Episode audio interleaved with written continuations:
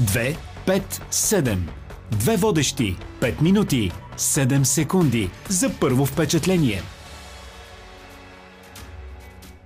Здравейте в 14-ти епизод на 257 с Кристина Крънчева, водещ международен консултант по бизнес етикет, протокол и поведенчески коуч и прекрасният ми партньор в този формат и Катя Василева, най-красивият глас на Радио София и изключително обаятелен модератор.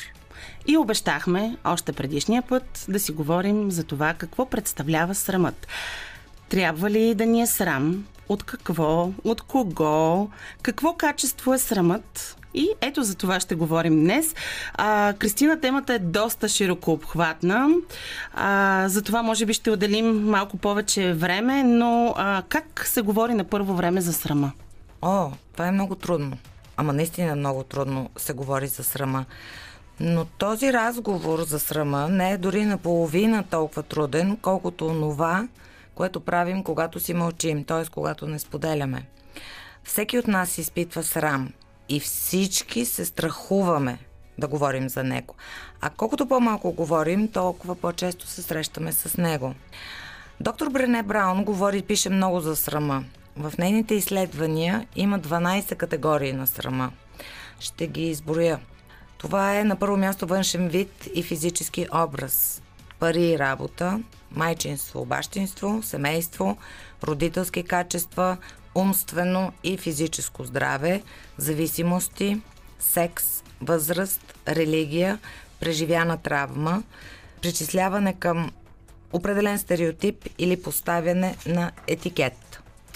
И на практика истината е, че колкото и да се опитваме да живеем без да се съобразяваме с стереотипи, а, поне мое лично мнение е, че това не винаги е напълно постижимо. Не знам дали го споделяш, но а, все пак какви примери ние с теб боравим винаги с примерите, за да е по-лесно достъпно това, което казваме. Какви примери дават хората най-често за срама и това, от което те се срамуват? Интересното е, че ние знаем какво е срам, знаем от какво ние се срамуваме, но когато чуем хората какво казват и се сещаме за още повече неща, които нас ни срамуват. Какво казват хората? Лемието, например, казват следното. Срам е когато те уволнят и трябва да съобщиш на бременната си съпруга. Срам е да те попитат кога ще раждаш, без да си бременна. Срам е да криеш, че си в процес на възстановяване – Срам е когато крещиш на децата си. Също така срам е и да претърпиш фалит. Срам е, когато шефът ти те нарича идиот пред клиентите. Срам е, когато съпругът ти те напусне заради съседката. Срам е, когато жена ти пожелая развод и ти каже, че иска деца, но не от теб.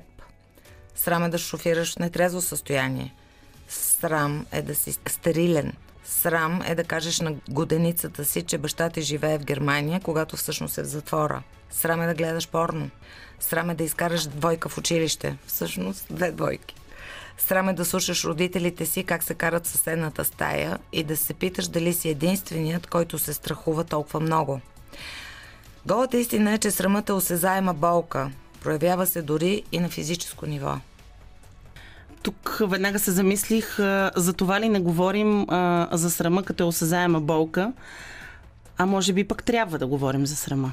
Определено трябва, защото когато говорим за него, т.е. когато споделяме от какво се срамуваме, тогава силата на този наш срам отслабва.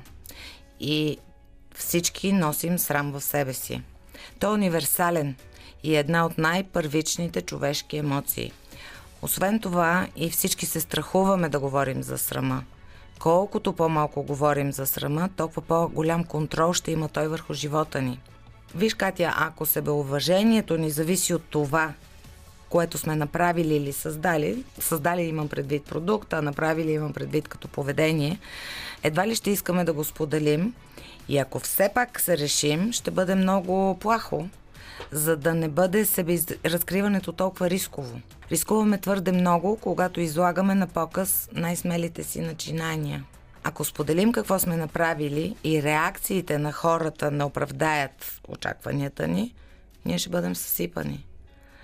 Резултатът от усилията, които сме положили, се оказва, че не е струвал.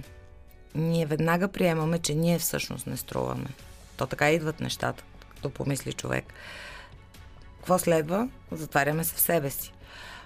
Под влияние точно на този срам си мислим, че дори не е трябвало да опитваме и че не сме достатъчно добри и че не заслужаваме тук идва въпроса, трябва ли пък да се съобразяваме с това какво мислят хората а, и как да говорим за срама, вместо той да ни контролира, ние пък да го контролираме, как да се справяме с него. Станаха много въпросите.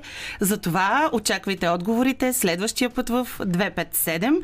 А всички останали епизоди на 257 подкаст можете да откриете в Spotify, Apple и Google Podcast, SoundCloud и разбира се в подкаст страницата на сайта на Българската Българското национално радио. И още нещо. Ако имате въпроси от какъвто и да било характер по пътя към личностното и кариерното си развитие, ни пишете на мейла 257.bnr.bg. Ние гарантирано ще ви отговорим. А, имаме и няколко запитвания за срама, вероятно от това, че анонсирахме темата предишния път, така че очаквайте отговорите и до следващия път в 257.